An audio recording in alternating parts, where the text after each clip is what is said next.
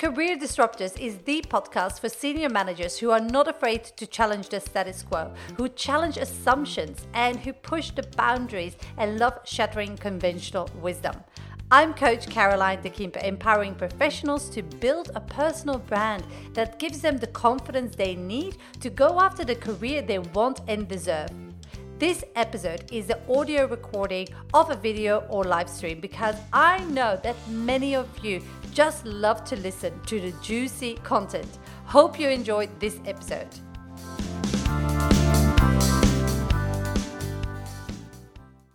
Hey, it's Caroline, career and leadership coach. And today I want to talk about a famous interview question How do you manage multiple stakeholders? Now, here's the thing interviews can be absolutely nerve wracking, whether you're a junior or an executive. I see my clients, they uh, haven't interviewed for a couple of years and they're absolutely like waffle, don't know what to say. And they're very capable and very experienced uh, in their job. So it's not, that is not the question. The question is in an interview, for some reason, they just get all like tense and they just struggle to articulate very clearly the answers to the questions. And when, it, when it's about their capability and their technical expertise most people are okay. But when it comes down to something that they naturally do something like stakeholder management they're just like they get lost. They think like how do i build relationship? How, how do i do this? How, how do i get the trust? Like what is a process caroline? So today i want to give you a simple five step framework that you can take right away. Just plug in your own stuff that you do and customize it to your own style, to your own approach. And it will actually be the answer to how do you manage multiple stakeholders because it's such a critical question. So, the first step that I want you to do is always um, say that you identify the different stakeholder groups. So that's the first step, step, identifying the different stakeholder groups. You know that you have primary, secondary, and key stakeholders. So, and they're all important. So, what you need to do is like you start mapping out who's who, who is the first, the uh, the, the the premier, secondary, and uh, uh, the key stakeholders, who is in each group, and then what is their appetite for whatever you want to achieve it's a change or is it like an educational piece or do they have to contribute to the certain project? What is their appetite? Like you have to really understand where they sit. So you it's almost like a matrix mapping that you have to to to do like okay are they aware of the problem not aware of the problem? Are they very eager to find the solution? So you start mapping out those different stakeholder groups. So that is the first step is identifying the different levels and really mapping them out about uh, their appetite. The second step is to meet and engage them, is to understand their drivers, what motivates them, what is their priorities? What are they their priorities? What is their stress factor? What are they stressed about? Because before you can get people on board you need to be able to really relate to them. So you really need to connect with them. Stakeholder management is not an abc process like you like like you all know that. You know how to do stakeholder management. So i'm just giving you the framework here. But you so engagement is really important really setting that one-on-one meeting up with your your stakeholders or with your key stakeholders. And so to make sure you know them you know their agenda you know their priorities you know what motivates them and you really like take the relationships a level deeper to really create that connection to really build that trust. So that's the second step the third step is like, of course, creating a communication plan. So making sure that you have a real good uh, the communication frequency and a communication channel. Now, when you're dealing with multiple stakeholders, some stakeholders might be blue collar, some stakeholders might be uh, very busy, uh, high profile uh, ministers. So you have to really adjust and adapt as a person that really have to manage those multiple stakeholders to the, the different groups. So you have to make sure that your communication frequency is really adjusted to them and also the communication channel. So some people even they have a preference to like, if you have something to say, just pick up the phone and call me. Others say like, just send me an email if you, if you want to catch up with me and I'll, I'll come back to you. So basically, that is step number three: is your communication frequency and the channel. The step number four is basically an accountability framework, and ideally with a little bit of space, mm-hmm. because basically we all know that that people sometimes just like miss deadlines, and if you just like put an accountability framework on when they need to deliver certain things, just like very uh, close to the deadline, then you're going to freak out and have additional stress that you probably don't want. So you want to put an accountability uh, framework in place with a little bit of room, if possible, to really make sure that deliver on whatever it is that they're expected to deliver. So you set clear expectations and you build an accountability framework. And then the last part is an escalation, uh, as an escalation point. What to do when things go apeshit. Um, so where where to go, when to escalate it, to who to escalate it, so that everything is crystal clear. So basically, this is a framework that I want to give you. And like I said, you just can take this framework and plug it into your own approach and or in your own style. So you can actually use that in an interview because interviewing is so important.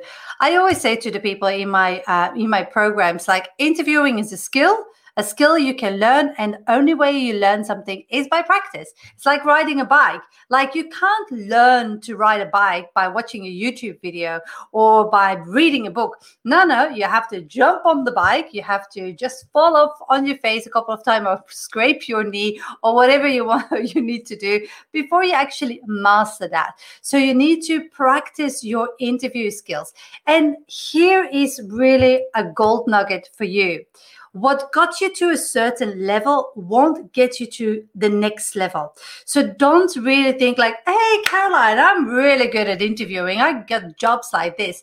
It's not because that happened in the past that it will happen now because A, you might be looking at a different level. And the higher up you go in the corporate ladder, the more competitive it gets, the more people that uh, will apply for, for that job that have the skills and experience. So that's basically making it more competitive for you. And here's another gold nugget for you. Everybody that goes to the interview has the capability to actually do the job. Otherwise, people wouldn't waste their time interviewing you. So they have the capability. So if you have over 15 years experience, an interview is not necessarily going to be about your capability and your ability to perform and do the job.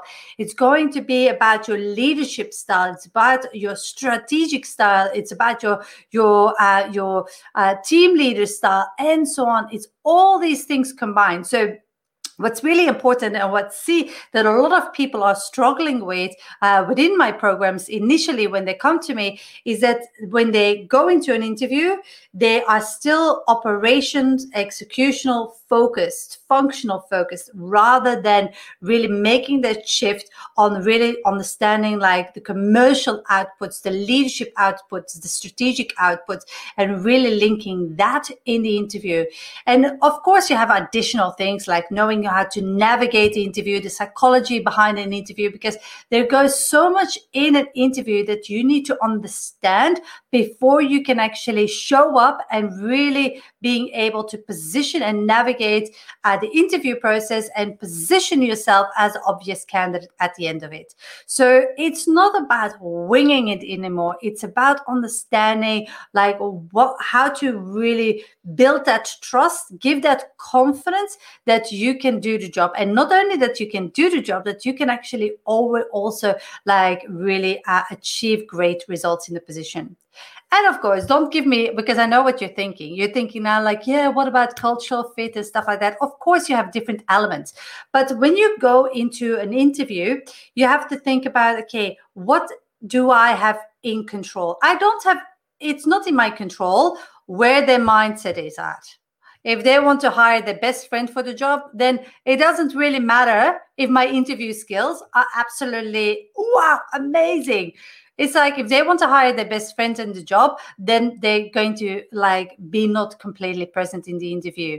If they just had a fight with their partner and it's really like nagging and they had in the morning and the first thing you had the interview, they might be not really fully uh, in the interview neither. So you th- those are the things you can't control. But what you do control is basically how you perform in the interview. And a lot of people that I see minimalize that they think like okay yes i gave the right uh, answers to the questions caroline. I did a great job. And then they get a feedback of like okay we chose somebody with more industry experience. We chose somebody that's more strategic than you. You're really great and you answered all the questions but have you ever been in that situation? It sucks. And part of it is like that you weren't able to demonstrate certain things because uh, so often people come back to me and say like oh i had the feed- feedback that i wasn't strategic enough but like i gave this and this example but obviously you didn't give the confidence to them. So it's about really making sure that that comes across. And we do in the group, we do weekly interview training because, like I said, interviewing is a skill, skill you can learn. And so we do weekly interview training so you can actually hear the feedback straight away from me and from others. And in the group is all senior professionals that for most of the time have been on the other side of the table also. So they know actually what to, to, to look for. Yes, there are different industries. Yes, there might might be different places geographically, but the feedback that they will give is feedback that's very constructive, constructive and will help you really transform in your uh, interview process and in your ability to articulate yourself very clearly about your added value. Hope that makes sense. So my key lessons is besides the framework that I just gave to you guys, and you can just copy paste or just take a paste and just customize to to yourself it's like interviewing is a skill make sure you practice do not trust yourself on just winging it because times have changed and your approach needs to change too all right, hope that makes sense. If we are not connected on LinkedIn and you randomly came across this video, just connect with me on LinkedIn. I'm all about increasing uh, the connections and the people that I'm connected with so I can spread my message with more people. Uh, if you're interested in taking the next step with me, if you say, like, Caroline, I've done trial and error all by myself. It hasn't worked out. Enough is enough. And now I need professional help. I'm more than happy to have a conversation with you. I will pop a link below. It's just going to be a very informal chat, just you and me, to make sure that I understand what your situation is. Every situation is different. And I want to understand yours, what's holding you back, what the roadblocks is, what your big dreams are, what your big vision is. And it's okay too if you don't know what that is yet, because we can work on that also. And at the end of the call, if working together is something for you, then we can talk about that too. So I hope that makes sense. And I hope that give you some inspiration about, okay, how this all would work. And I will talk to you soon. Thank you so much. See ya. Bye. Hope you enjoyed this episode of the Career Disruptors podcast. If you did, please head over to iTunes and leave a review. And if you want to take the next step in your career and you want to discover how I can help you, head over to my website, newhorizoncoaching.com.au, and discover how we can work together or download any of my free resources. Thanks again, and I'll connect with you on the next episode.